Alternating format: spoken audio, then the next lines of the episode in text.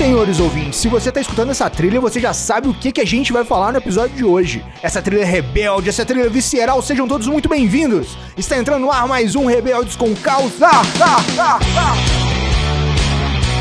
No programa de hoje temos aqui Emerson Bizan, ele que é educador físico, ultramaratonista, já correu quase 100 maratonas e DM1 há 25 anos. Seja muito bem-vindo, Emerson. Não sai para fazer um quilômetro de caminhada se não tiver carboidrato para dar a volta ao mundo no bolso, hein? E ele, Bruno Helma, maratonista, ativista pela saúde, fundador do Correndo pelo Diabetes e DM1 há 8 anos. Seja muito bem-vindo, meu nobre. Eu corro atrás dos meus sonhos. Está entrando no ar mais um Rebeldes com Causa um programa da Iniciativa Saudável em parceria com a Iglico, a ferramenta completa para o seu diabetes. E sempre ao meu lado, a minha musa da podosfera, idealizadora da Iniciativa Saudável, educadora em diabetes e endocrinologista. Seja muito bem-vinda, doutora Fernanda Castro. Quando não dá para correr da genética, a gente corre pelo diabetes. E eu sou Felipe do Carmo, aumente o som porque tem muito conteúdo novo chegando para te mostrar que você pode ser saudável. saudável.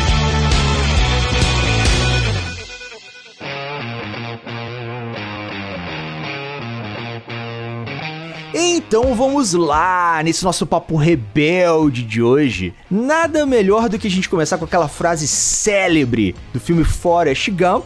Run, Forrest, run! Se o senhor ouvinte não assistiu o filme, vai lá, corre, assiste esse filme porque ele é sensacional. E no episódio de hoje a gente tem aqui dois especialistas em corrida, né? O Emerson nem se fala, né? Tipo, poucas maratonas.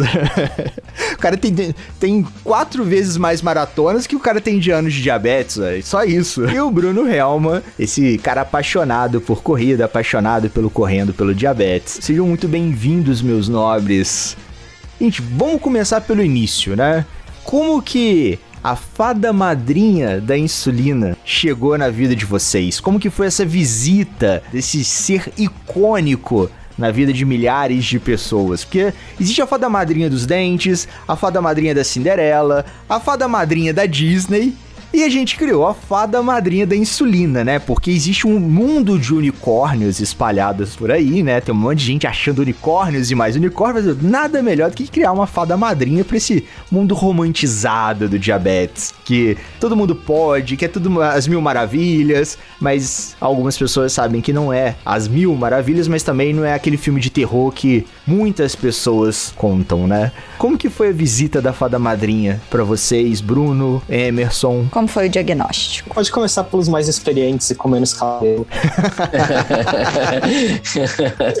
Olha, hoje eu tenho 46 anos, né? E fui diagnosticado com 21 anos. Tava na faculdade de educação física e, por sorte, um mês antes do diagnóstico, eu tinha estudado numa matéria de primeiros socorros quais eram os sintomas da doença.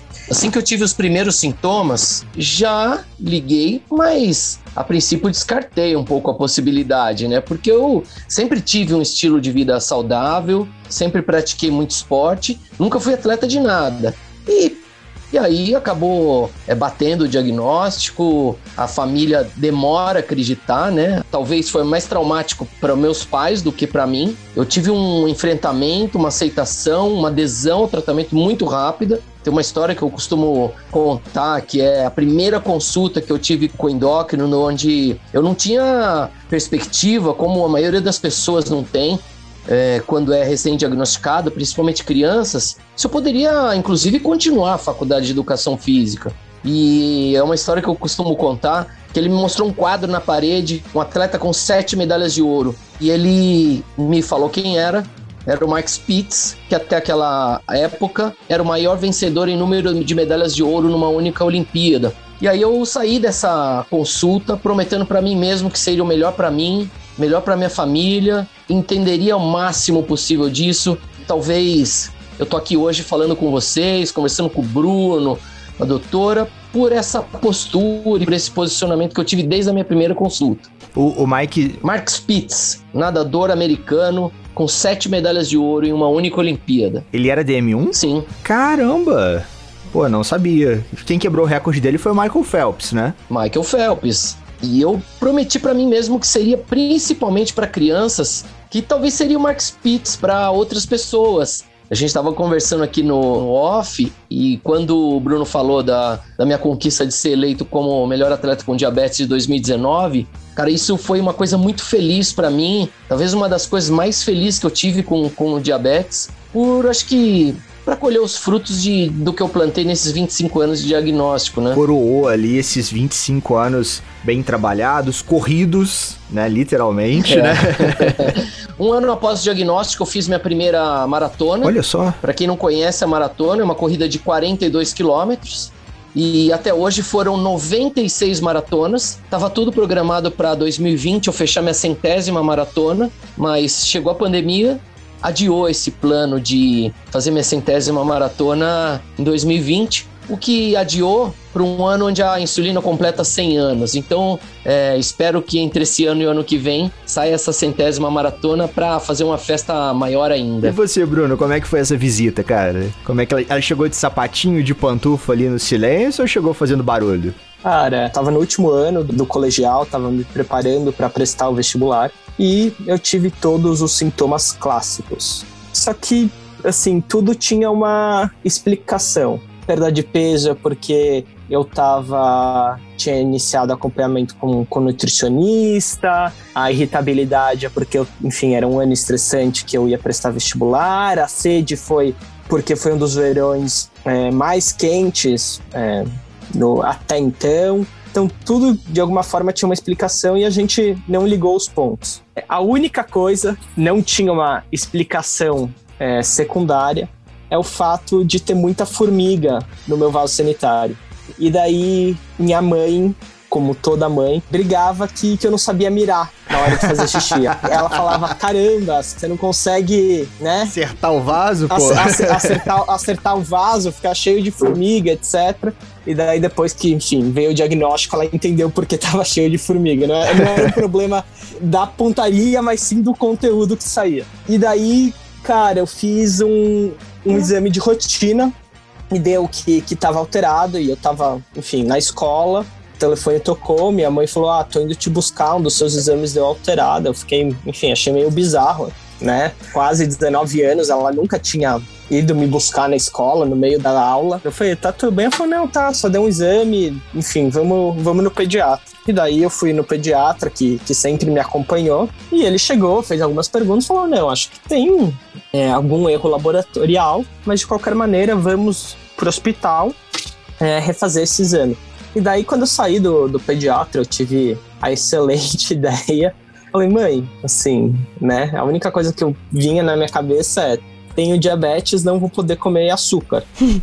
e, cara, assim, açúcar é a minha droga. Eu não, eu não sou, obviamente, dependente, mas muitas pessoas falam, ah, enfim, você bebe, etc. E, e, eu gosto de usar minhas calorias vazias com doce. Então, assim, eu sou uma pessoa que, que gosto muito de chocolate. E daí saí do pediatra, falei, mãe, já que eu não vou é, poder nunca mais comer doce, né? Vamos fazer uma despedida. Comi, enfim, um, um crepe de.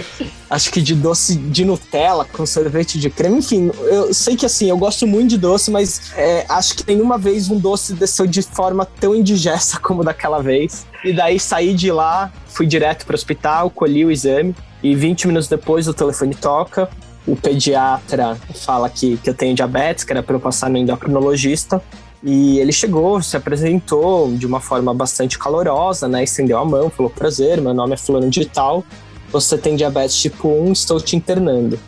Sim, meu, meu mundo, tipo, meio que desabou. Quando eu vi, na sequência, eu já estava tomando uma bela de, de injeção, de uma injeção de insulina na bunda.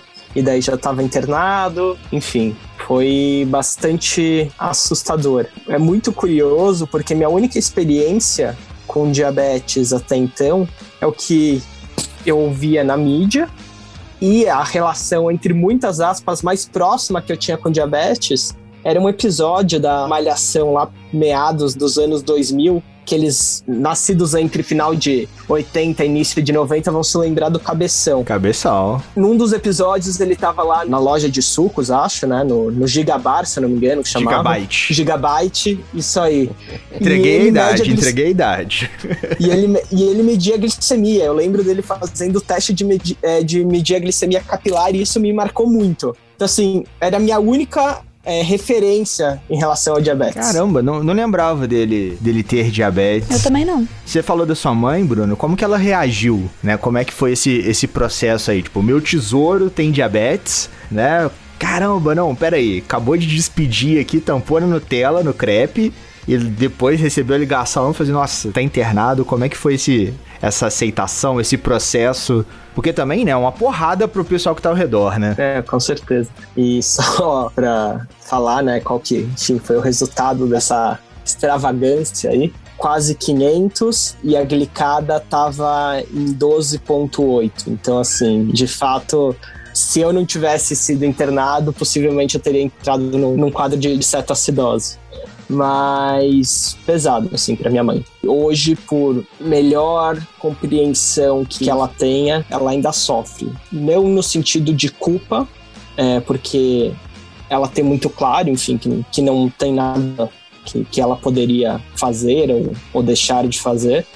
Hoje em dia, quando, enfim, quando eu tenho uma, uma hiperglicemia que, que me tira do, do eixo ou, ou uma hipoglicemia, isso ainda deixa ela bastante abalada. Não sou pai, mas tenho uma relação muito próxima com com meu irmão, que é 10 anos mais novo e que é o bem, enfim, mais mais precioso da minha vida. Então, de alguma forma eu consigo assimilar entender o que se passa na, na cabeça dela, porque eu acho que eu passaria por algo muito parecido de ver meu irmão é, numa situação dessa mas ao mesmo tempo, por tudo que eu consegui fazer a partir do diabetes e dar a volta por cima, talvez, e, e ressignificar o, o, diagnóstico, também é motivo de, de muito orgulho para eles. Então, eles veem que, que eu encontrei o meu propósito nessa jornada. Então, acho que como tudo que está envolto nesse universo do, do diabetes é uma questão de equilíbrio. Como você disse, não é você fala de, de, romantizar, eu sempre brinco, né? Não é pintar um quadro cor-de-rosa cheio, cheio de, de unicórnios e arco-íris. É mostrar a vida como ela é. Ela tem os seus desafios. Muitas vezes, viver com diabetes é extremamente cansativo, é extremamente desgastante, mas, por outro lado, eu diria que tem, tem suas vantagens e, e tem a, o seu lado doce, que é uma questão de perspectiva, não é é falar que ah, temos diabetes, vamos dar as mãos, dançar uma ciranda e soltar fogos de artifício, não é isso. Mas também é entender que, ok, até que se encontre uma cura, e eu sou uma pessoa bastante racional e cética em relação a isso, até porque quando se fala de cura numa doença autoimune como o DM1, para mim a cura seria um, um novo sistema imunológico. É, por mais que se fale de pâncreas artificial ou qualquer coisa do gênero, nada é, seria capaz de reverter esse processo autoimune, né? Então, eu acho que é uma questão da gente é, lidar da melhor forma com as melhores ferramentas que a gente tem disponível.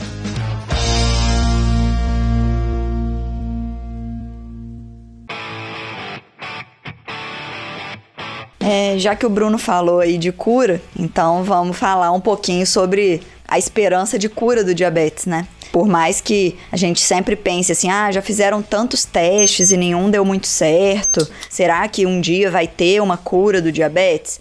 Por mais que a gente tenha que ter uma esperança pé no chão, a gente tem que pensar que vale a pena controlar a glicemia para quando chegar a cura do diabetes ou quando chegar um tratamento melhor, para poder estar tá bem, né? Para essa pessoa que tem diabetes estar tá bem e conseguir fazer esse tratamento, receber essa, essa forma de cura aí do diabetes, né? Então, não adianta também a pessoa estar tá toda descompensada ou ter ficado muitos anos descompensado, porque se quando surgir alguma forma de curar o diabetes, ela vai ter que estar tá bem controlada para poder utilizar, para poder se tratar da melhor forma, para poder, é, se for né, o caso, para utilizar um imunossupressor, fazer um transplante, o que for, ela tem que estar tá bem controlada. O que, que você acha disso, Bruno? Bruno tá corrigindo, corrigindo uma hipo aqui, né? Ah, foi mal. corrigindo uma. Não, relaxa. Corrigindo uma hipo aqui ao vivo. Já ia falar para você medir, viu? Ele entrou tava, medindo. Tava, já conheceu o atleta pelo tom de voz. Cara, eu começo a gaguejar. Eu, eu ia te perguntar é... se tava tudo bem, que você começou a passar a mão assim na cabeça, a falar mais pausado. eu falei assim, epa, tá. Deixa ele falar que depois eu conserto na edição e perguntar se tá tudo bem ali. é muita emoção. Não, Fê, eu concordo com você. O que eu quis dizer, assim, com a questão da cura, não, não foi jogar um balde de água fria, mas eu acho que as pessoas, o ser humano de uma forma geral, eu acho importante se apegar a algo ter fé, ter essa questão de espiritualidade, se prender a algo. E se essa questão que motiva essa pessoa é se prender nessa, nessa cura ou nesse tratamento é, mais avançado, perfeito. Acho que tudo que agrega e faz bem, leva a gente para frente, tem que ser utilizado. Mas eu vejo muito, assim, principalmente de mães, e, e eu respeito. Ah, porque a cura, porque a cura, porque a cura.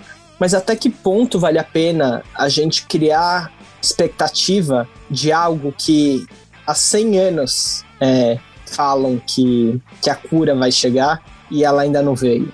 É, a gente tem um, um senhor no, no programa que completa esse ano 50 anos de diagnóstico. E ele falou que há 45 anos atrás, então quando ele tinha 5 anos de diagnóstico, é, ele ouvia falar da cura. E hoje, 45 anos depois, ela ainda não veio. Então, o ponto que eu quero levantar com, em relação à cura, em relação, enfim, pesquisas clínicas, em relação ao, avanço da tecnologia, é que se ela vier, ótimo, que ela agregue, que ela seja acessível, que ela esteja disponível a todos. Mas até que ela venha, a gente precisa justamente falar o que você. O, o ponto que você trouxe. A gente precisa viver bem com diabetes da melhor maneira possível. Então, isso envolve, sim, no caso do diabetes com insulinoterapia, envolve a prática da atividade física, envolve uma alimentação adequada, envolve o apoio psicológico, a troca entre de vivências de outras pessoas que também vivem algo é, parecido com, com você. Então, eu tô totalmente alinhado. Eu acho que não adianta nada, seja para cura do diabetes, seja para promoção no, é, no trabalho, seja para você é, obter um resultado numa competição que você vai participar. Não adianta você viver esperando o que vai acontecer. Você tem que se preparar com aquilo que está à sua disposição. Eu poderia até fazer, tentar fazer uma analogia, né, que, que casa muito com a vivência do Emerson, imagino eu. Que não adianta nada você sonhar com um pódio, com a medalha de ouro, se você não se preparar. Né? Não adianta nada você sonhar com a cura do diabetes se você tocar o zaralho no seu tratamento, trocar o zaralho no seu, no seu dia a dia. E até para você chegar no pódio, né? O Emerson aí vai contar um pouco mais pra gente nessa trajetória de como foi receber essa visita pro, pro pessoal, pro, pro círculo dele, né? Você tem, tem que ter um controle glicêmico muito mais apurado, porque para correr 42 quilômetros né? Tipo, você tem que ter um controle prévio, um controle pós, um controle em off quando você está em treinamento do dia a dia. Você tem que ter um controle de alimentação, um controle de atividade física. Como que é esse seu dia a dia? E antes disso, né? Como que o pessoal ao seu redor, né? A sua família aí recebeu essa, essa notícia? Olha a importância da atividade física e a vivência com esporte. Tudo que eu dedico a minha facilidade a minha meu sincronismo em praticar esporte, fazer tudo que eu quiser na vida, mesmo tendo diabetes, eu dedico a minha vivência no esporte. A vida do esportista, independente se é profissional ou amadora, é lidar com vitória, é lidar com derrota, é lidar com a superação, é lidar com o desconforto, é lidar com a, no caso de ultramaratona, até com a sobrevivência. Isso me trouxe muitas lições desde o meu primeiro dia de diagnóstico. Lógico, tiveram mal-estar, tiveram as cãibras, tiveram a polimictúria, mas o fato de eu querer virar o jogo, que quanto mais saudável eu tivesse em situação de saúde eu tivesse, mais rápido eu ia trazer essa sensação para os meus pais. Eu acho que a família sofreu muito mais do que eu, acho que exatamente por essa vivência minha com o esporte. Eu costumo dizer que cada medida de glicemia que dá errada é uma chance que eu tenho de recomeçar, de estar tá num novo game, de estar tá numa nova partida, de entrar numa nova corrida e tentar virar o jogo e tentar se superar a cada medida de glicemia que dá certo ou dá errado. Então, olha a importância que a relação do esporte, a relação do jogo, a relação do dia a dia com em vencer as dificuldades pode trazer com a atividade física, o esporte, com o diabetes. Então, o que, que a gente precisa ter? Vencer no esporte. Prática de atividade física regular, treinamento, que é você praticar as rotinas de forma exaustiva para você virar uma excelência, para você chegar no pódio. Então, é, o tratamento do diabetes nada mais é que se alimentar de forma é, equilibrada, treinar e praticar o que você precisa e ter um bom controle de saúde. Então, a única diferença é, entre os outros atletas, entre as outras pessoas que eu falo, que é tomar insulina de forma exógena. Eu é que vou fazer isso com minha cabeça ou até com a ajuda de implementos eletrônicos, como as medições de forma é, em flash ou sensores de forma contínua. É, se eu não tiver isso, eu vou fazer isso de forma pensada, ao invés de ser de forma automática, como a maioria do, das pessoas que não tem diabetes faz. Então, isso fez eu encarar de forma muito mais rápida e aceitar de forma mais instantânea, talvez por eu com 21 anos já ter uma maturidade, então eu não passei por revolta, não passei por falta de aceitação e querer buscar o mais moderno tratamento que eu pudesse ter e mais prático tivesse isso na minha vida, talvez isso fez eu, eu ter um sucesso no tratamento. Lógico, a gente tem escorregadas, a gente tem dia de hipoglicemia ou de ter gráfico que parece um eletrocardiograma, mas é assim na vida e é assim no esporte. Um dia você ganha, um dia você perde, um dia você só perde, só perde, só perde. E eu acho que eu mais aprendi a perder do que ganhar quando eu era esporte no futebol. Eu, era o que eu mais fazia de esporte antes de ser corredor, antes de ser maratonista. É, eu jogava futebol e, como todo, acho que brasileiro, quando era criança, tinha o sonho de ser jogador de futebol. E eu participava de um time na categoria infantil que era muito mequetrefe. Era muito ruim. Então eu chegava em casa, meu pai só perguntava, foi de quando? Motivador, né? Hoje foi 6 a 1 Fizemos um. Então eu aprendi a perder e a lidar com a derrota e saber que no dia seguinte era um dia normal. Então eu tinha que lidar com isso. E, e depois, é, na faculdade, num, todas as vivências de esportes que eu tive, a gente tem experiência de atleta que, que ressurge do, a cada dia, e essas são as grandes histórias de sucesso. São as histórias que a pessoa perdeu, perdeu, perdeu, e depois vai buscar a virada do jogo e vai virar é, um grande exemplo né, para todos. Então, essa é a grande lição do esporte que eu tenho e tento levar para a maioria das pessoas. Realmente não é fácil, não é um cai do céu, mas que quando você vence e você coloca lá no glicosímetro ou no sensor que, que tá ok, é uma sensação muito boa.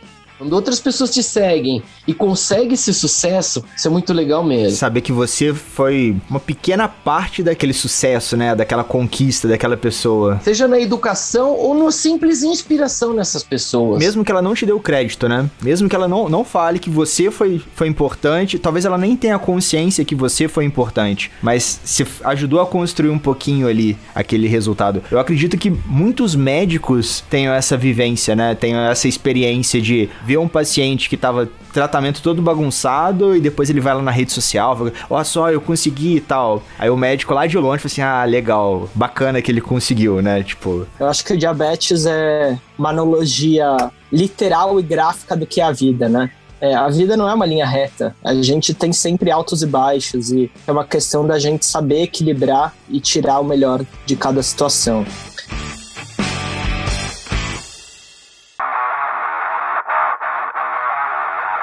Eu sempre falo que a gente não é o que a vida faz com a gente, mas sim o que a gente escolhe fazer do que a vida fez com a gente.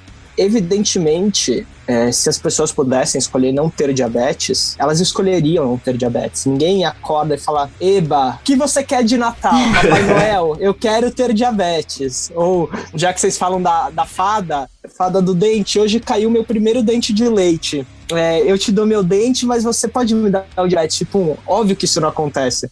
E assim, eu sou uma pessoa muito pé no chão numa série de coisas. Mas nesse aspecto, eu acho que realmente tudo é uma oportunidade e tudo depende da maneira que você encara. E eu não estou falando é, que é fácil, ainda mais num país extremamente desigual como que a gente vive. É, não, é, não é romantizar, mas se já é tão pesado, se já é algo que é, que é desgastante, que é demandante, se a gente ficar batendo nessa tecla do fardo, ele vai se tornar um fardo ainda maior. E eu acho que uma das belezas do diabetes é que cada um tem a sua maneira e a sua perspectiva. Com todo o respeito e admiração que, que eu tenho ao Emerson, eu discordo no que ele disse que a principal diferença entre um, um atleta é, com diabetes e um atleta sem diabetes é a questão da insulinização exógena. É, e aqui eu não falo num lugar de vítima, mas num lugar de reconhecer as minhas dificuldades e, e a minha humanidade. O Emerson tem um lastro e uma experiência incomparável. Ele tem não só muitos anos de, de corrida e diabetes, mas ele tem um volume é, e situações tão adversas que trouxeram para ele um aprendizado imensurável talvez por eu, enfim, estar na, no início, né, como eu brinco, na infância ainda do meu diabetes, já que eu só tenho oito anos de diagnóstico e eu corro a seis, é, seja um, um ambiente novo. Mas, para mim, praticar atividade física e ter diabetes é extremamente desafiador. Principalmente pela questão das hipoglicemias durante a atividade física, por mais, é, independentemente de quanto eu inicie a corrida, é, ou in, inicia atividade física, eu vou ter hipoglicemias. É, manejar esse pós-atividade física, que eu fico um tempo significativo sem insulina ativa, também é desafiador. Então, assim, hoje eu saio pensando de uma maneira fria, tá? E calculista. Hoje, uma pessoa que vai fazer uma maratona e não tem diabetes, se ela sair com 5 géis de carboidrato para 42 quilômetros, é muito. Hoje, quando eu saio para correr um, uma distância longa, sempre seguindo a risca, né, a orientação do, do professor Bizan, de sair com carboidrato para dar volta ao mundo, independentemente da distância. Hoje, se eu vou fazer, por exemplo, uma, uma maratona de 42 quilômetros, eu saio, no mínimo, vai com, com 16 géis de carboidrato. Levando em consideração, Bizan, quanto, quanto géis de carboidrato, é, quantas gramas tem cada gel? 30 gramas, 25 mais ou menos? gramas, 25 a 30 gramas. Tá, eu sou de humanas, vamos, vamos arredondar para 30 para ficar mais fácil essa conta. Então vai, cada gel tem 30 gramas. Se eu saio com, com 20 com 20 géis, a gente tá falando de 600 gramas a mais que uma pessoa que não tem diabetes teria que levar. Ah, Bruno, você está sendo, enfim, fresco, o que, que são 600 gramas? Cara, 600 gramas é, por 42 quilômetros é algo significativo. E não é só a questão do peso, mas é a questão da logística de você ter que levar um cinto para colocar todos esses géis. Entre todas as outras questões, enfim, de, de me preocupar mesmo. De, é, eu não tô só correndo é, e eu consigo desligar minha mente e aproveitar o percurso. Eu faço isso também, mas eu tô o tempo todo olhando minha glicemia, o tempo todo eu tô monitorando. Então, na minha experiência pessoal, e eu respeito totalmente a experiência do Emerson, mas eu acho que de uma forma geral, e não, não exclusivamente em relação à atividade física, mas a gente precisa combater um pouco essa narrativa de, ah, é só aplicar insulina e, e, contar carboidrato. Cara, não é só aplicar insulina e contar carboidrato. No meu vestibular, eu fui fazer uma prova com uma glicemia inicial de 400. Sendo muito honesto, fisiologicamente, eu não estou em pé de igualdade em relação aos demais. E não porque eu sou menos ou mais, mas porque fisiologicamente tem um processo. Seu corpo reage diferente é, exato, naquele momento, né? Exatamente. Né? Então, assim, eu acho que uma das bandeiras que, entre muitas que eu tenho levantado atualmente é que a gente aceite mais essas nossas, enfim, essas nossas dificuldades e essas nossas é, diferenças é, mesmo, né? Exato, diferenças. E assim, não é, ah, vou me aproveitar delas, não é isso. Mas assim, é ter a consciência que cara, nunca vai ser igual. Sim. E ninguém é igual o outro. Eu acho que o diabetes acaba exacerbando essas diferenças. E até dentro do próprio diabetes mesmo, né? Exato, É, exato. Cada, cada pessoa reage de uma forma diferente. A gente tava trocando uma ideia com o Wagner no episódio 15, senhor ouvinte. E se você não escutou, vai lá e escuta. Ele tem um percentual de gordura muito baixo. Ele tampa no carboidrato de uma tal maneira que você fala assim: que isso, filho? Você vai ter hiperglicemia e tal. E ele usa muito pouca insulina. Porque a insulina reage de uma forma diferente, né? E dependendo do tempo que você tem de diabetes, dependendo da forma que você trata o diabetes, né? Assim, qual tipo de insulina você usa, dependendo do seu percentual de gordura, da quantidade de atividade física que você faz, da quantidade de líquido que você bebe. Então, assim, tudo vai influenciar em como vai estar a sua glicemia, em como ela vai reagir nos diferentes momentos da sua vida. Então, assim, realmente, a gente tenta igualar quem tem diabetes para ela não se sentir tão diferente, mas pessoa que tem diabetes precisa saber ter conhecimento dessas possibilidades para até para saber reagir, né? Para saber agir da melhor forma e tentar mostrar que aquilo pode ser normal para ela e que ela pode saber reagir da forma correta e ficar tudo bem. Será que essas diferenças e essas dificuldades é, o Bruno não teria, mesmo se ele não tivesse diabetes, porque são diferenças individuais em, em lidar com a tensão, em lidar com a apreensão, em lidar com a com a momento de decisão ali, e por isso que eu insisto que a prática e o estudo dessa prática, o registro de como vai reagir em momento de tensão, de como vai reagir em momento de estudo, em momento de uma prova, em momento de vestibular, é, para saber e vou além. A nossa autoconsciência e saber como o corpo vai se comportar é muito maior do que as pessoas que não têm diabetes. Então, essa sensibilidade e essa lida com a ali a, a energia, como é que vai funcionar na maratona, ela vai, ela vai muito melhor do que quem não tem diabetes, porque a gente está periodicamente, diariamente lidando com isso no dia a dia. Então, por isso que eu insisto nos registros e na prática. Praticar, praticar, insistir, treinar, treinar, para isso se tornar rotineiro e você saber que tem que sair com 16 géis e o que vai ter uma previsibilidade máxima do que pode acontecer. A gente sabe que nem um dia é igual ao outro. É, estudar para uma prova não é igual fazer a prova, a gente sabe disso. Treino é treino, jogo é jogo. Exato, mas quanto mais a gente participar de prova, mais a gente vai saber como vai se comportar. Então,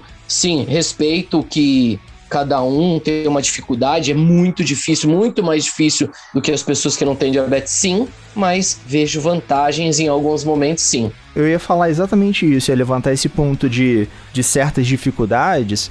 Todo mundo vai ter a sua dificuldade para executar. Eu, eu toco violão. Tem amigos meus, conhecidos meus, que entraram no conservatório junto comigo. Eu não sou nenhum violonista, mas eles não têm a mesma aptidão no violão que eu desenvolvi, né? Mas ao mesmo tempo tem gente que sabe jogar futebol minimamente bem. Eu sou duas pernas. Putz, se, alguém com duas próteses na perna joga melhor do que eu, sabe? Eu era, eu era o goleiro do time. Então, assim, é, eu sou horroroso na linha. Então, assim, cada um vai ter uma aptidão, vai, vai reagir de uma forma diferente, tanto emocionalmente, né? Tem gente que só funciona à base de pressão. Tem gente que só funciona se tiver uma calmaria. Tem gente que funciona no meio termo, né? É muito do ser humano, né? Da gente ter aquela individualidade de reagir a cada momento. Então, eu, eu sempre levanto isso. Eu defendo muito a bandeira, tipo, que a, a pessoa com diabetes, ela tem que tem que se autoconhecer, tem que medir, tem que se monitorar, tem que se controlar. Eu até falei no podcast com a Solange, né? Ela tem que procurar um tratamento que se adeque a ela também, à realidade dela, mas também não é ficar procurando um médico que vai falar o que ela quer ouvir, né? Ah, doutor, eu tenho sempre glicemia de 400 aqui, isso é ótimo, né? Olha, não, não é. Então, assim, o profissional de saúde também tem que mandar a real pro paciente, assim, olha, vamos melhorar nisso daqui, porque isso daqui pode sim gerar consequência, né? Você não pode fazer tudo o que você quiser, porque nem quem não tem diabetes pode fazer tudo o que quiser, porque ele gera consequências também. Então, assim, é mostrar, olha, o quadro não é, não é um romantismo, né? Você não vive numa Eu ousaria dizer, todo mundo vive numa história shakespeariana, né? Que tem altos e baixos, tragédias e alegrias, romantismo e depressão. Não é nem um Tarantino e nem uma sessão da tarde. Exatamente.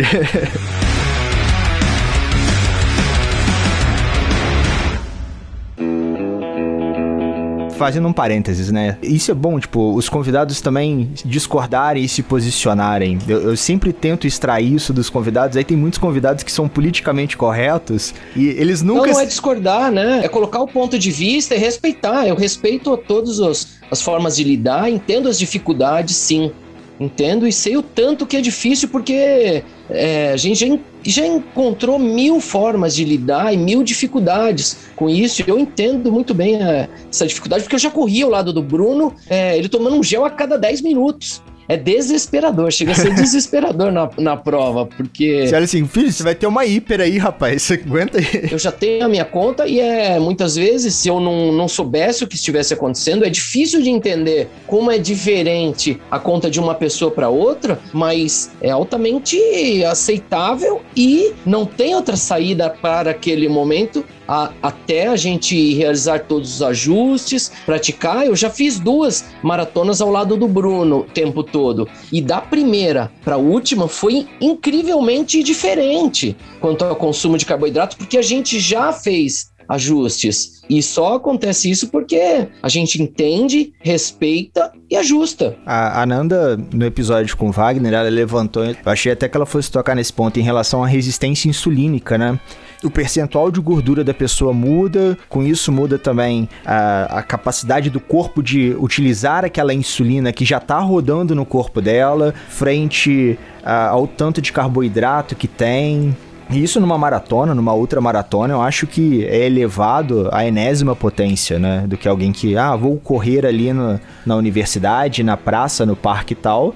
É que é completamente diferente. Você tá, pô, vou correr 42 quilômetros, não tem paradinha pra ir no banheiro, não tem paradinha. Ah, deixa eu medir a minha glicemia aqui na ponta do dedo pra ver, né? Tipo, é completamente diferente. O meu momento agora na educação em diabetes e atividade física, e especificamente a corrida, Felipe, não querer demonstrar exatamente qual é o número ideal para sair, mas é saber lidar com o número que estamos no momento de sair. Ah, é muito bonito você falar que entre 100 e 200 está seguro. Mas e aí se eu tô com 90? E aí se eu tô com 250? O que fazer? Não vou praticar, não vou competir, não vou sair para uma largada de uma maratona que eu me preparei um ano. Se tiver com 250, se tiver com 300, se tiver com 60, o que fazer?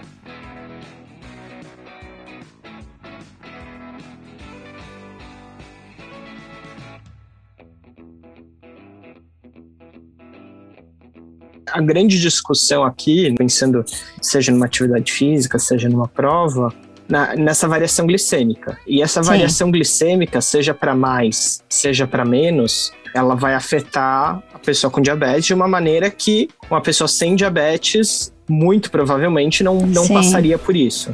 É, por mais, enfim, é, sempre fui uma pessoa mais ansiosa, mas antes de ter diabetes, é, é, eu não uma pessoa que tem diabetes, ela vai ter exemplo. mais não, variações mais de humor, de concentração, tivesse, se ela não conseguir manter essas glicemias estáveis. E tem hora que é praticamente impossível de manter essas glicemias estáveis, porque quem não tem diabetes produz mais insulina quando precisa.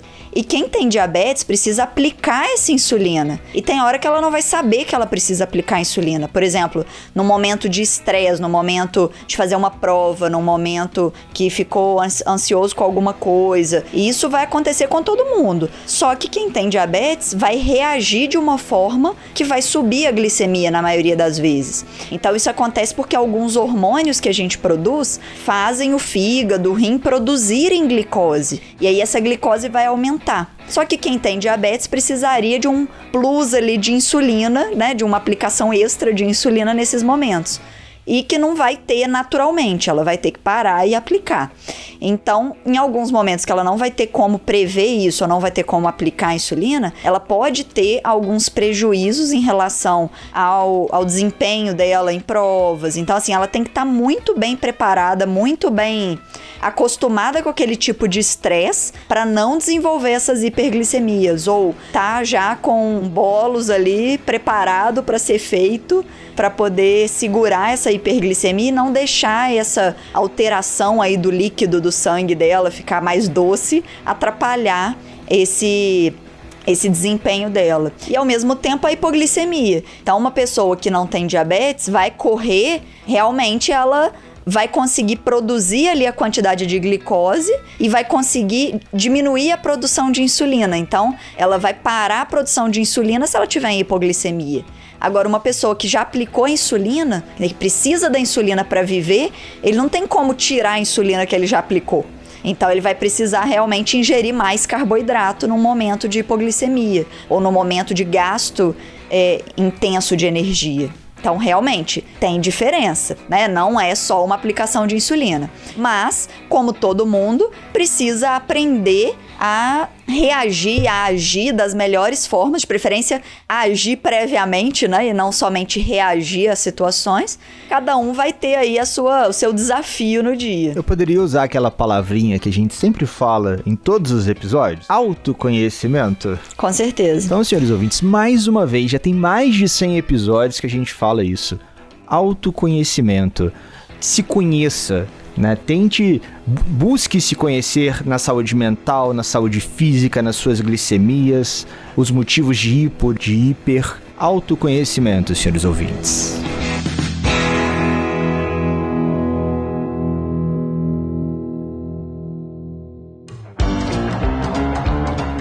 Tá falando de corrida, corrida, corrida. Vamos entrar agora no principal bloco do nosso papo. O Emerson já até se ajeitou ali na cadeira. O senhor ouvinte não está vendo, mas eu estou. Até se ajeitou, né? Vamos falar do Correndo pelo Diabetes, né? Sobre esse projeto, essa, esse projeto que tantas pessoas vestem a camisa, literalmente, né? Vestem a camisa, calçam o par de tênis e saem correndo por aí. A gente se amarra nesses projetos que levantam a bandeira da saúde, a bandeira do autoconhecimento, a bandeira da superação a bandeira do diabetes, né, para poder conscientizar as pessoas, educar as pessoas que infelizmente existe ainda muito desconhecimento, existe muitas fake news, muitos chazinhos milagrosos espalhados por aí.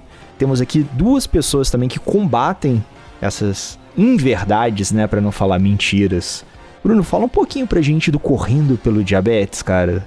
Como surgiu esse projeto? De onde veio? Você estava no quilômetro 22 da sua maratona ali e falou assim: opa, vou criar um projeto chamado Correndo pelo Diabetes. Cara, na verdade surgiu em 2017. Eu queria correr a maratona de Nova York pela JDRF, oh. é, que é o maior instituição de, de fomenta a pesquisa clínica para cura do diabetes tipo 1 comecei a correr em 2014, 2016 eu fiz minha primeira maratona ao lado do meu pai, que foi o, o grande motivo e a grande inspiração para que eu começasse a correr. E em julho de 16 eu participei de um desafio que uma farmacêutica realizava todos os anos que reunia jovens com diabetes tipo 1 para participarem de uma expedição. E uma conhecida, na verdade a única conhecida que eu tinha, que tinha diabetes tipo 1 também, me marcou numa postagem de uma tal de Denise Franco, que eu não fazia ideia quem era. Uma doutora rebelde. no caso, se tornou minha mãe do coração. Ade. minha paixão mas até então, enfim, não fazia ideia quem ela era. E tinha uma postagem de jovens brasileiros que pratiquem atividade física. Daí eu entrei em contato e basicamente era um convite para uma expedição na Islândia. Oh. Eu não me atentei muito ao fato de. De onde era, né?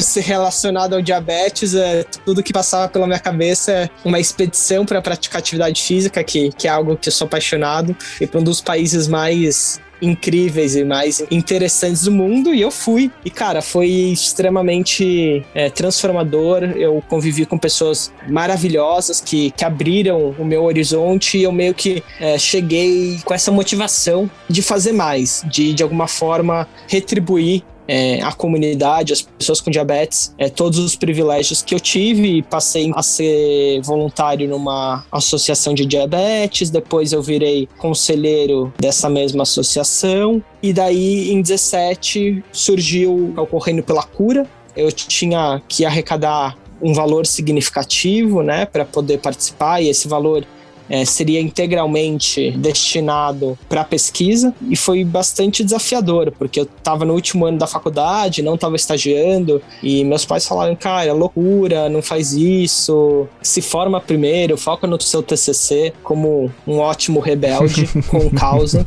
Literalmente, né? Com causa. Literalmente, eu bati no peito, falei, não, vou fazer acontecer e fiz vaquinha online, vendi camiseta e no final das contas a Novo Nordisk que acreditou, eu digo que muito mais no Bruno do que no projeto à época e eu consegui participar desse evento, consegui é, contribuir de alguma forma com, com a pesquisa para cura do, do DM1. E daí eu voltei encantado com todo esse universo, encontrei o meu propósito, encontrei minha missão, que era de fato usar a minha voz, usar a corrida, usar a atividade física para levantar essa bandeira e mostrar para a população que tem diabetes que é possível uma vida ativa, uma vida saudável, uma vida feliz. É, com o diagnóstico e para a população sem diabetes que o diabetes ele não nos limita, né? Uhum. Ele traz desafios, mas ele não é um fator limitante. E nesse meio tempo o Emerson tava em quantas maratonas já, cara? 100 maratonas hoje, tá chegando na centésima maratona. Nesse meio tempo, em 2017, você tinha o quê? Umas 70 maratonas? 80 maratonas. Aí você entrou nessa maratona nova com o Bruno em que momento? Na verdade, começou em 16, ele me colocando numa saia justa. Eu já tinha ouvido falar do Emerson, ele é uma lenda viva. Olha só. É, no mundo da atividade física e do diabetes, e ele foi palestrar num evento do Dia Mundial que eu também fui. E daí ele começou a apresentar a nova equipe, a assessoria que, que ele é diretor, e daí ele estava lá no meio da apresentação e falou: Ah, eu gostaria aqui de anunciar a nossa nova aquisição, nosso, nosso novo corredor, alguma coisa assim e falou meu nome. E assim, eu não sabia onde me enfiar. Tipo, era a primeira vez que eu tava participando de um evento é, de pessoas que tinham diabetes, né? E tudo isso foi extremamente novo para mim. Eu ainda estava lesionado, porque depois da minha maratona e da expedição para Islândia, eu estourei meu joelho e fiquei seis meses sem correr. E foi justamente com fazendo fisioterapia, etc. Mas foi o Emerson que teve um papel fundamental para que eu recuperasse a, a minha autoestima, a minha confiança e passasse a correr. Então, desde do início, o Bizan tá no Correndo pelo Diabetes. É, ele, a, a, Denise e a Maristela, que são os profissionais que, que me acompanham, é, desde o início acreditaram no projeto e possibilitaram que eu tornasse ele possível. A Strofald? Isso, a própria. Excelente. Time de elite Time esse. de elite.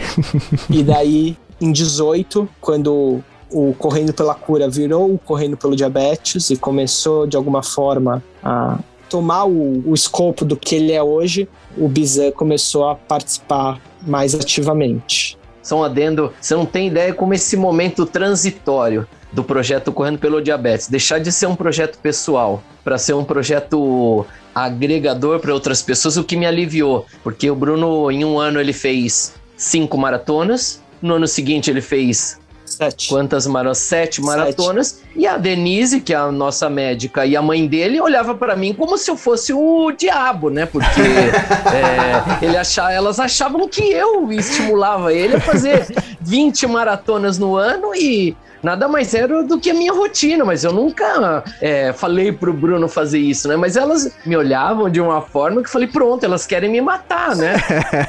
e lógico que isso, tudo isso em tom de brincadeira, a gente fez uma grande parceria e hoje é o que é o Correndo pelo Diabetes, pensando em estimular outras pessoas, mas eu sou um aficionado por ultras distâncias e corro praticamente uma maratona por semana, mas nunca falei que ninguém tem que fazer isso, né? Uhum. Mas quando eu encontrava com a mãe do Bruno e a Denise juntos assim, elas queriam me matar, né? Achando que eu que levava o Bruno pro mau caminho, entre parênteses, e bom caminho, né? E, e como que é essa interação? Você convivendo com diabetes há tantos anos, né? Tendo que ter esse controle e fazendo essas longas distâncias, que eu comecei a fazer umas contas de cabeça aqui, você já correu para mais de 5 mil quilômetros só em provas oficiais, né? Maratona, né? Agora você imagina para treinamento para cada maratona. Exato. E a partir da minha trigésima maratona, eu passei a correr ultramaratonas. Então eu tô me preparando atualmente para uma prova de 217 quilômetros. Amanhã eu vou acordar às quatro e meia da manhã e vou correr 60 quilômetros como treino. Então isso faz parte da minha rotina já há 20 anos. Então Uh, os números vão muito além das 100 maratonas, né? Então, é, isso assusta um pouco quem quer fazer um 30 minutos de caminhada, que nada mais é o que a gente precisa para manter a saúde. Eu deixo bem claro no projeto Correndo pelo Diabetes: ninguém precisa correr maratona, ninguém precisa correr ultramaratona, mas estar se movimentando é o nosso grande objetivo, né? Fazer as pessoas se movimentar o máximo de dias e o mais vezes possível. O projeto Correndo pelo Diabetes, quando o Bruno fez essa é, abrangência, foi muito legal e e quando a gente via a reação das pessoas conquistando, fazendo suas conquistas e postando lá, é, tá pago 30 minutos, ou correr. O Bruno continuando a história dele, eu só fiz esse parênteses para mostrar o tanto que que é assustador os números e que ao mesmo tempo as conquistas vão aumentando. Quando o Bruno levou quantas pessoas para correr a prova do Rio, Bruno, no projeto regional? 30. 30 pessoas, olha só. Como começou o projeto e como foi o projeto do Rio de Janeiro, Bruno? Cara, a ideia era que a gente tivesse núcleos regionais pelo Brasil inteiro e a gente já estava programado, né, para é, além do Rio ter é, mais cinco capitais e veio a pandemia e a gente teve que se reinventar. E a gente é, se aproveitou desse, desse contexto para criar o, o, primeiro programa de educação em diabetes com base em atividade física virtual do Brasil.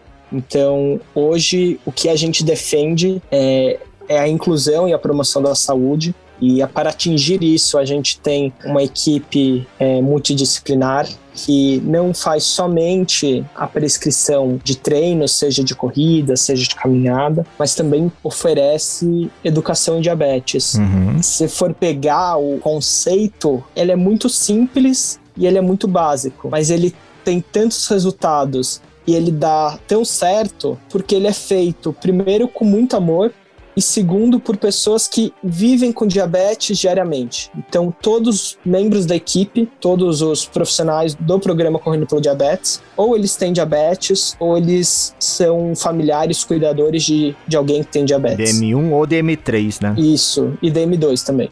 E daí, a partir dessas trocas, dessas vivências, conquistar objetivos pequenos juntos, né? Então, assim, é o que o Emerson falou. Cara, talvez às vezes a pessoa fazer é, meia hora de caminhada é tão difícil ou mais do que fazer uma outra maratona. Uhum. É, a gente sempre bate na tecla que dor e sonho são únicos. As únicas pessoas que realmente sabem a delícia e a dor, né, de, de serem elas mesmas, são elas. Então, assim, é muito gratificante é, ver que a gente está transformando vidas que a gente está facilitando essa transformação de vidas, porque no final das contas, a gente só transforma ou, ou só se transforma aquilo ou a quem que está aberto para. Então a gente é simplesmente facilitadores nesse processo. Então é realmente muito mágico. Hoje, quando eu vejo uma pessoa é, que completa 36 anos de diagnóstico, que é ex-tabagista, que por muitos anos é, negou diabetes, que quando me conheceu, e, enfim, curiosamente, ela me conheceu no, num dos últimos bloquinhos é, que tiveram ano passado, antes da, da pandemia ela veio falar comigo, ah, te sigo nas redes sociais e tal. Eu sou, apesar de falar pra caramba, eu sou meio travado ao vivo, assim, tipo, eu fiquei meio sem saber o que tava acontecendo. E daí a gente começou a conversar na, nas redes sociais e tal. Ela contou um pouco da história dela. E eu falei, vem treinar correndo pelo diabetes, não sei o que. Ela falou, não, não gosto, não consigo, tenho medo de, de fracassar e tal. E daí hoje, quando ela posta e fala que o correndo pelo diabetes mudou a vida dela e que ela tá conseguindo fazer 5 é, quilômetros, algo que ela jamais pensou é, que, que, que ela seria capaz isso não tem preço, assim, saber que a gente está ajudando de fato e possibilitando que essas pessoas é, não só a, adquiram ou, ou, conheçam novas práticas, novas modalidades, mas que elas tenham suas vidas transformadas. Excelente. Tanto em termos do diabetes, né, em termos é, glicêmicos, mas também de autoestima, de amor próprio, de autoconhecimento, de autonomia. O que é muito importante, né? Muito importante.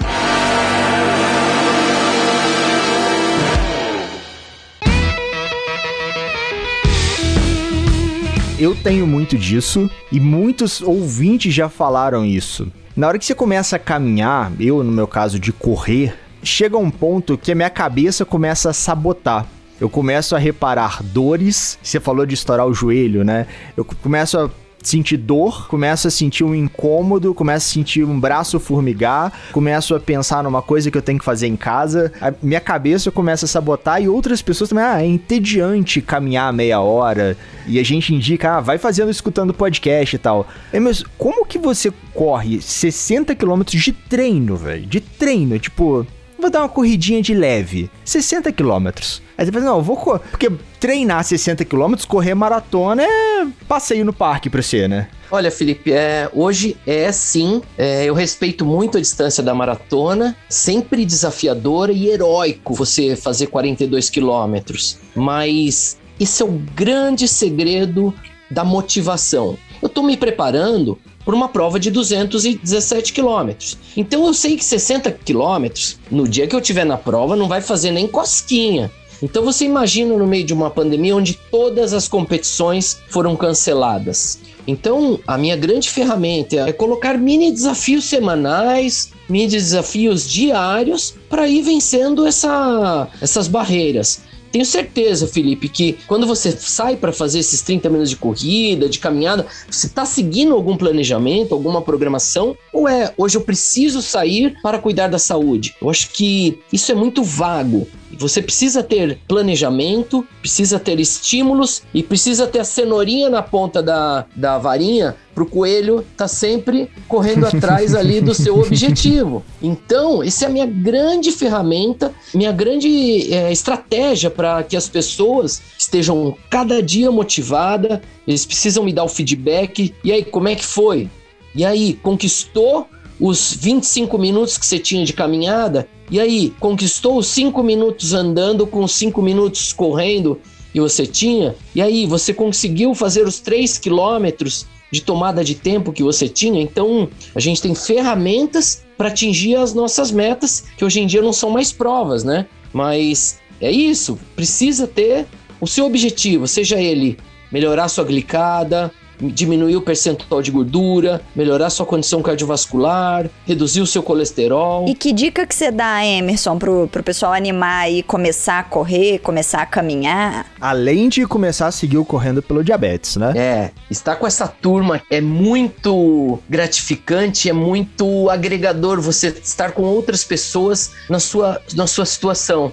Então a gente percebeu lá no Correndo pelo Diabetes que o maior valor que a gente tem no programa é estar convivendo com os problemas que você tem, que é ajustar a glicemia, é, não ter hipo, prevenir a hipo, se está em hiper, o que fazer. Então a minha meta é, a minha, meu, minha dica é sempre colocar objetivos a médio a longo prazo para você ter a sua motivação para sair da cama, você tendo esses, essas metas, você se informar com outros profissionais ou com outras pessoas que têm diabetes, sempre filtrando essas informações para ser, ser bem claras e reais.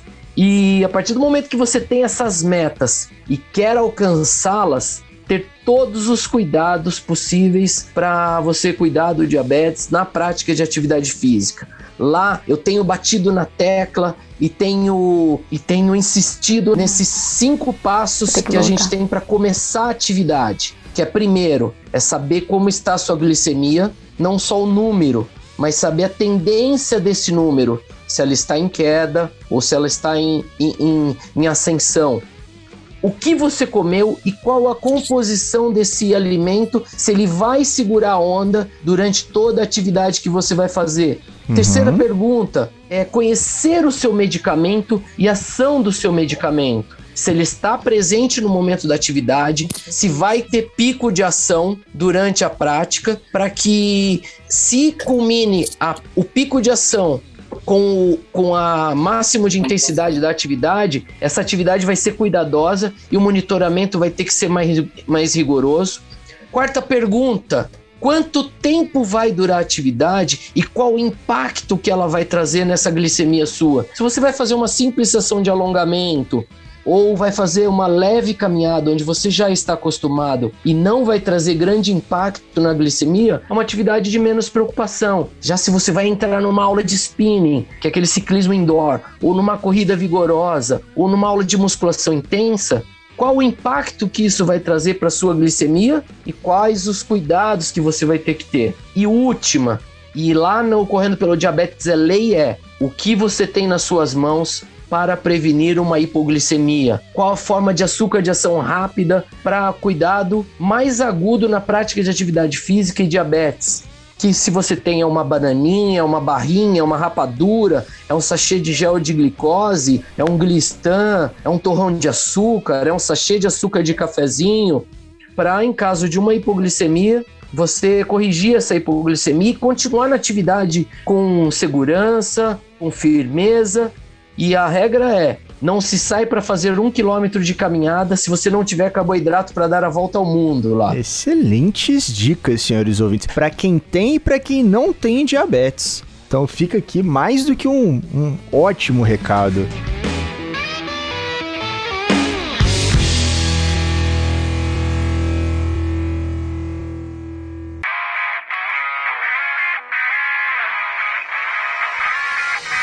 Estamos chegando ao final de mais um episódio rebelde, senhores ouvintes. Run, Forest, run!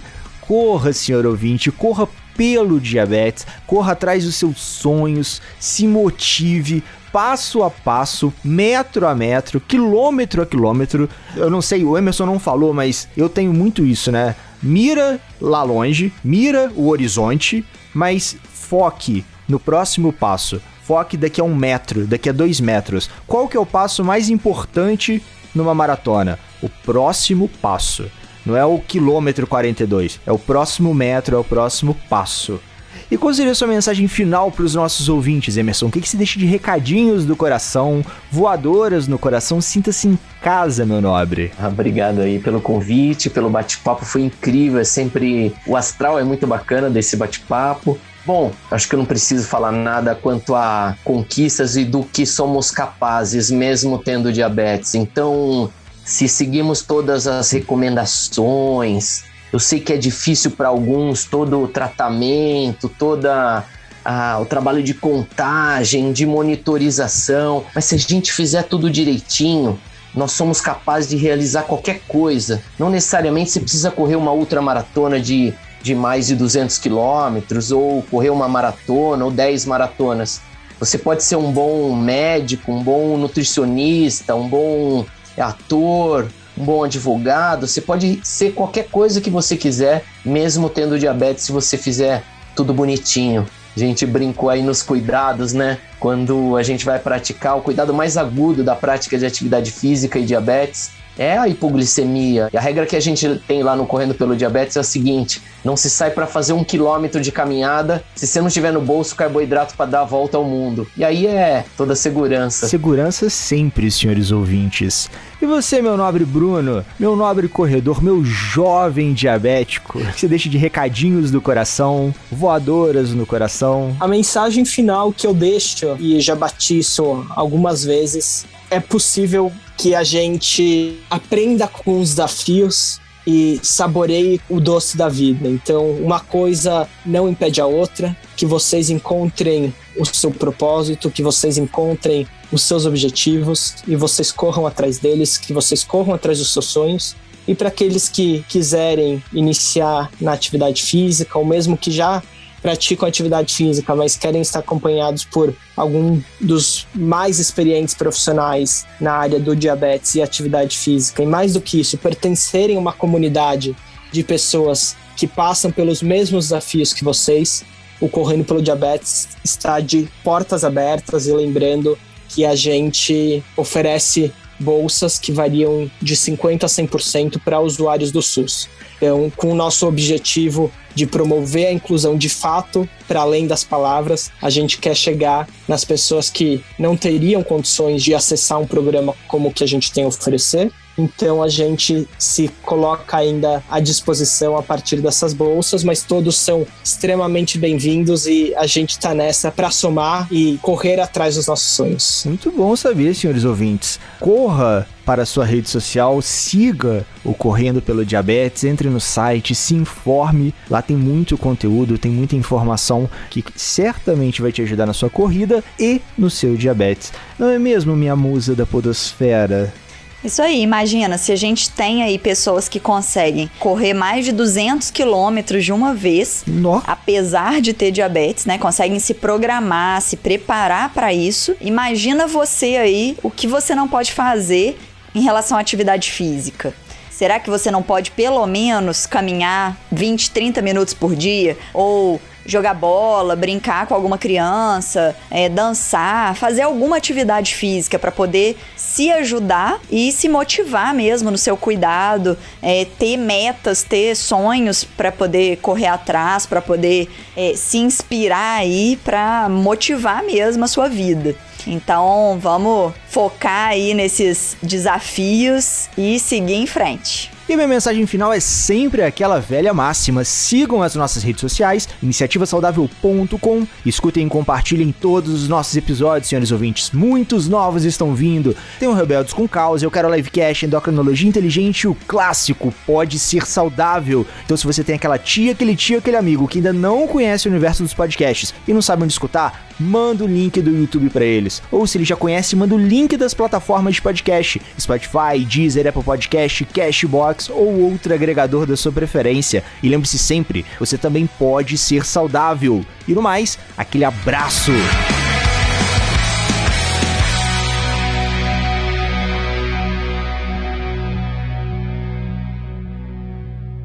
Esse episódio foi editado por Estúdio Casa, o lar do seu podcast.